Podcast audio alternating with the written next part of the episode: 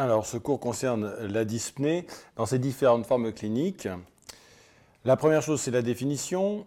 Qu'est-ce que la dyspnée? Finalement, c'est une gêne respiratoire subjective. Donc, c'est une perception anormale et totalement désagréable de la respiration. C'est essentiellement un symptôme que l'on retrouve à l'interrogatoire, euh, le patient se plaignant essentiellement d'essoufflement, de souffle court, coupé, blocage, euh, sachant que euh, la sémiologie utilisée par le patient sera forcément différente. C'est donc un motif de consultation important.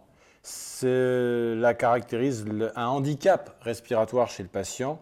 il faut donc savoir en faire la part des choses et éventuellement orienter ce symptôme vers un diagnostic. L'augmentation du travail respiratoire. Ça peut être plusieurs mécanismes. La première chose, c'est l'obstruction potentiellement des voies aériennes ou la diminution de la compliance pulmonaire, euh, par exemple dans une fibrose pulmonaire. On peut avoir aussi une diminution des capacités ventilatoires, avec par exemple l'amputation de volume pulmonaire. Euh, ça peut se voir par exemple chez les sujets qui sont obèses. Des troubles de la cinétique thoracique, par exemple dans les, déformations thoraciques, comme une scoliose très importante, ou encore une pachypleurite, les épaississements pleuraux. On pourra en parler euh, de façon plus importante en enseignement dirigé. Les modifications du rapport entre la ventilation et la perfusion également. Une inégalité en fait de ces rapports la modification d'une surface d'échange alvéolo-capillaire ou encore euh, un épaississement de membrane alvéolo-capillaire qui gêne les échanges gazeux. L'hypoxémie cellulaire, telle que l'anémie ou l'intoxication par un gaz euh, comme le monoxyde de carbone par exemple. Enfin, l'acidose métabolique, on expliquera en enseignement dirigé pourquoi cette acidose métabolique entraîne une sensation de dyspnée. Le système nerveux central permet bien sûr de contrôler la fréquence, le volume ventilatoire, euh, de façon automatique par le bulbe au niveau du tronc cérébral, mais également par un contrôle volontaire au niveau du cortex. Vous êtes parfaitement capable de contrôler votre respiration par de la polypnée ou de la bradypnée si vous l'avez euh, souhaité.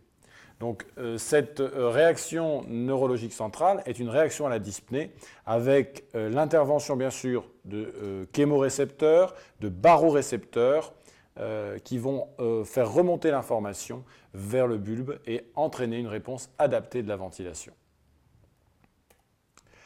Alors l'analyse sémiologique, elle repose bien sûr sur l'interrogatoire, on l'a déjà vu. L'inspection attentive du patient va permettre de voir si les mouvements respiratoires sont normaux et voir s'il existe également d'autres signes cliniques pouvant être intégrés euh, dans ce problème d'essoufflement. La quantification, c'est la respiration d'abord normale. On en a déjà parlé, 12 à 16 cycles par minute, sans faire de pause respiratoire. On rappelle que l'inspiration est active, que l'expiration est passive. La toute modification du rythme va entraîner, euh, souvent, on parlera de dyspnée. L'apnée est un arrêt respiratoire, voilà pour la définition. La bradypnée est un ralentissement du rythme respiratoire. La tachypnée, c'est une fréquence respiratoire augmentée.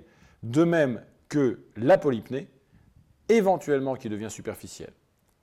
L'hyperpnée, c'est l'augmentation de la ventilation par minute. Enfin, on peut avoir une orthopnée qui est en fait un essoufflement en position de décubitus dorsal complet qui s'améliore lorsqu'on se met debout ou en position assise.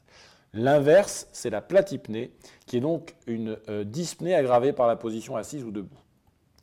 La fréquence. Elle est mesurée sur un minimum de 15 à 30 secondes en évitant que le patient ne parle. Euh, il ne faut pas le prévenir de cette mesure, cela perturbe souvent la fréquence respiratoire liée à l'anxiété. C'est chez un patient qui est allongé, euh, permet ainsi de voir aussi la cinétique abdominale, entre autres, et l'utilisation potentielle de muscles respiratoires accessoires. L'intensité, on va la quantifier par le nombre d'étages ou de marches que le patient est capable de faire sans la ressentir. Pour une dyspnée de décubitus, il est classique de demander quel est le nombre d'oreillers que le patient euh, met sous sa tête pour calmer cette dyspnée. Les mesures directes, il en existe plein au niveau de la mesure de la dyspnée. Ce sont des échelles en fait euh, d'interrogatoire en cinq stades. Donc pour l'échelle visuelle, euh, par exemple, le stade 1 pour l'effort physique important et jusqu'au stade 5 au moindre effort de la vie courante. Il en existe d'autres, l'échelle visuelle analogique qui va de 0 à 10. Le patient cote son sensation d'essoufflement par le chiffre. Les mesures indirectes de la dyspnée, les plusieurs euh, échelles, comme celle de Sadoul, ou encore la plus utilisée, qui est la New York Heart Association, avec des patients euh, qui euh, sont classés par quatre stades, des patients sans limitation d'activité jusqu'aux patients qui doivent être au repos complet. Enfin, il y en a d'autres qui sont moins utilisés. on passera ici. La chronologie d'abord. On peut avoir affaire à des patients qui ont une dyspnée aiguë de survenue brutale ou au contraire chronique. La dyspnée aiguë est une apparition depuis quelques minutes à quelques jours. L'objectif euh, étant d'apprécier la gravité, bien sûr, et voir s'il existe un risque vital à court terme. Les signes associés sont la cyanose, on en a parlé, les sueurs quand il y a un choc ou des phénomènes d'hypercapnie, la fréquence respiratoire accélérée, l'étirage et les mises en jeu de muscles respiratoires accessoires, euh, et voir bien sûr le balancement thoraco-abdominal, ou ce qu'on appelle aussi asynchronisme thoraco-abdominal. L'hypoxémie, l'hypercapnie, l'acidose faisant partie des signes dits biologiques dans les examens complémentaires. Le retentissement hémodynamique, attention chez un patient qui a une tachycardie de plus de 110 à 120 par minute. Des signes de choc, je vous rappelle, cyanose, mais marbrure aussi, oligurie, extrémité froide. Le collapsus, lorsque la lorsqu'on observe une chute de la tension artérielle systolique, et enfin parfois des, signes d'insuffisance ventriculaire droit aiguë, qu'on appelle des signes de cœur pulmonaire aigu, avec une turgescence jugulaire, des œdèmes des membres inférieurs et le signe de Harzer, dont on parlera en enseignement dirigé. Le retentissement neuropsychique, c'est l'angoisse, l'agitation, la torpeur. On en avait parlé lors des euh, affections respiratoires aiguës. L'astérixis, avec euh, le mouvement euh, lié à la chute du tonus musculaire, et enfin le coma euh, dans les cas extrêmes. La dyspnée chronique, c'est un phénomène plus ancien. L'échelle peut aller de quelques semaines à quelques mois, elle est souvent d'apparition plus progressive, mais peut connaître des phases où elle s'est aggravée puis a diminué secondairement.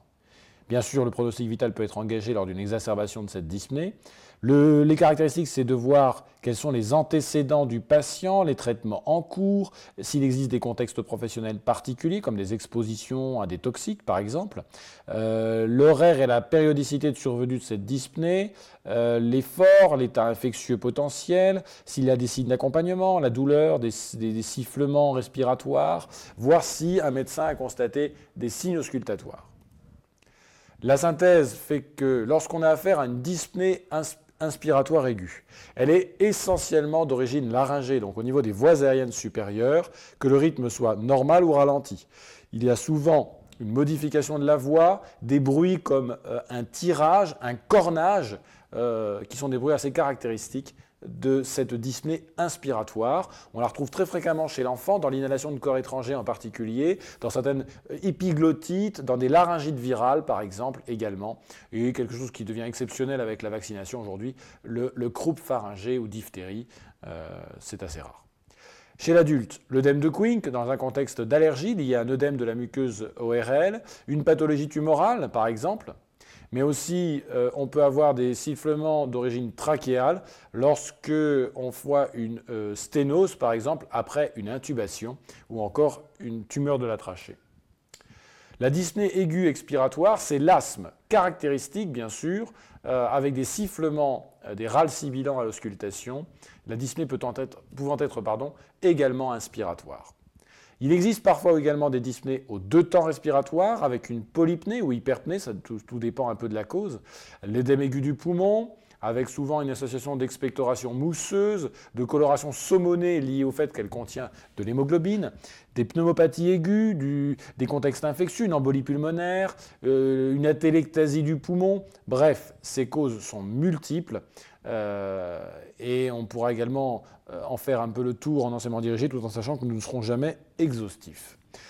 Ces affections s'accompagnent en règle générale de modifications également de la radio, qui est bien sûr un examen indispensable pour l'aide au diagnostic.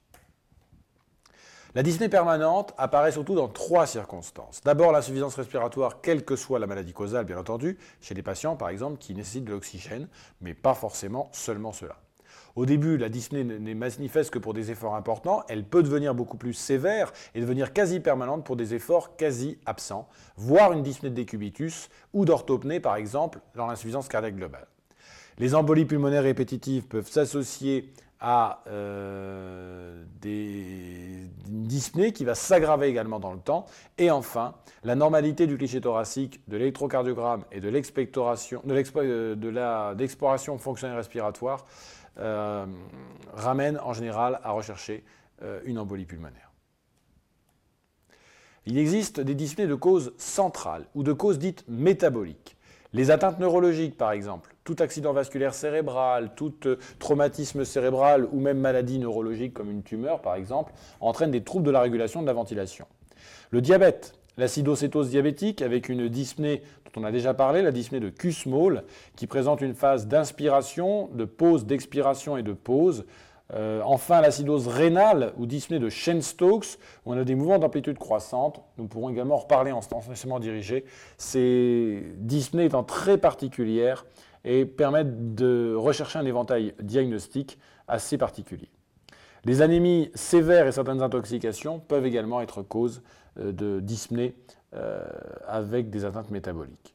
Enfin, la dyspnée de l'anémique, quand vous avez une anémie, vous avez un transporteur d'oxygène qui est donc diminué, et euh, ce transport d'oxygène diminué s'associe souvent à une dyspnée. Enfin, il existe des dyspnées d'ordre psychogène qui doivent de toute façon rester un diagnostic d'élimination et on ne peut affirmer ce diagnostic qu'après avoir recherché les autres causes organiques.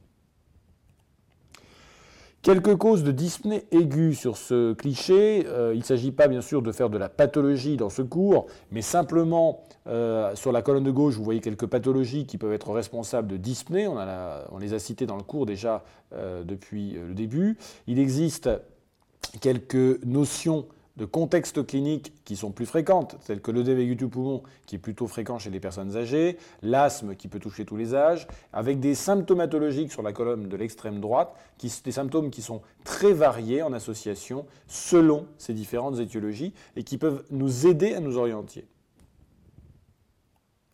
Les causes de dyspnée chronique, là encore on trouve plus ou moins les mêmes causes finalement, mais surtout des maladies euh, comme des, atteintes euh, interstitielles pulmonaires, euh, l'emphysème aussi également, les atteintes vasculaires comme des embolies pulmonaires à répétition, la prise de certains médicaments, et enfin les dyspnées psychogènes.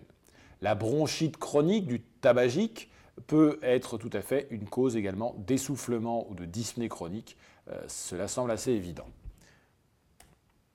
Enfin, l'analyse auscultatoire. Lorsqu'on ausculte ces patients, par exemple, dans le cadre d'œdème pulmonaire, de pneumonie, de fibrose, on va retrouver essentiellement des râles crépitants.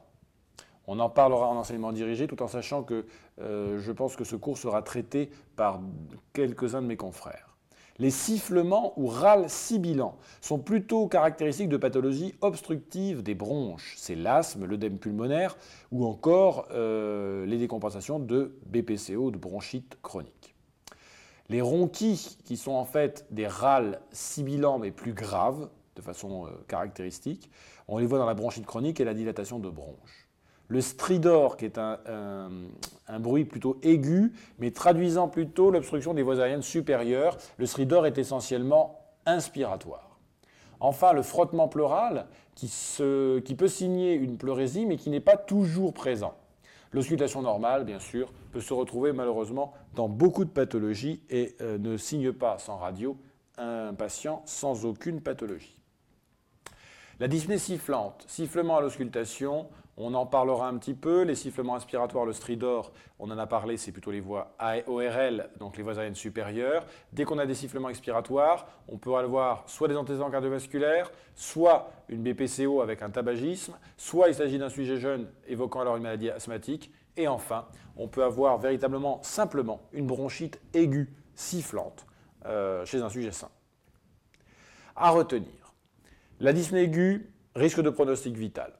La dyspnée inspiratoire, c'est toujours une atteinte des voies aériennes supérieures, voire éventuellement de la. L'orthopnée, toujours pensée au cœur, le patient est essoufflé en position allongée, c'est un signe. À noter quand même que l'orthopnée peut parfaitement être présente chez un asthmatique en pleine crise. Enfin, une dyspnée sifflante.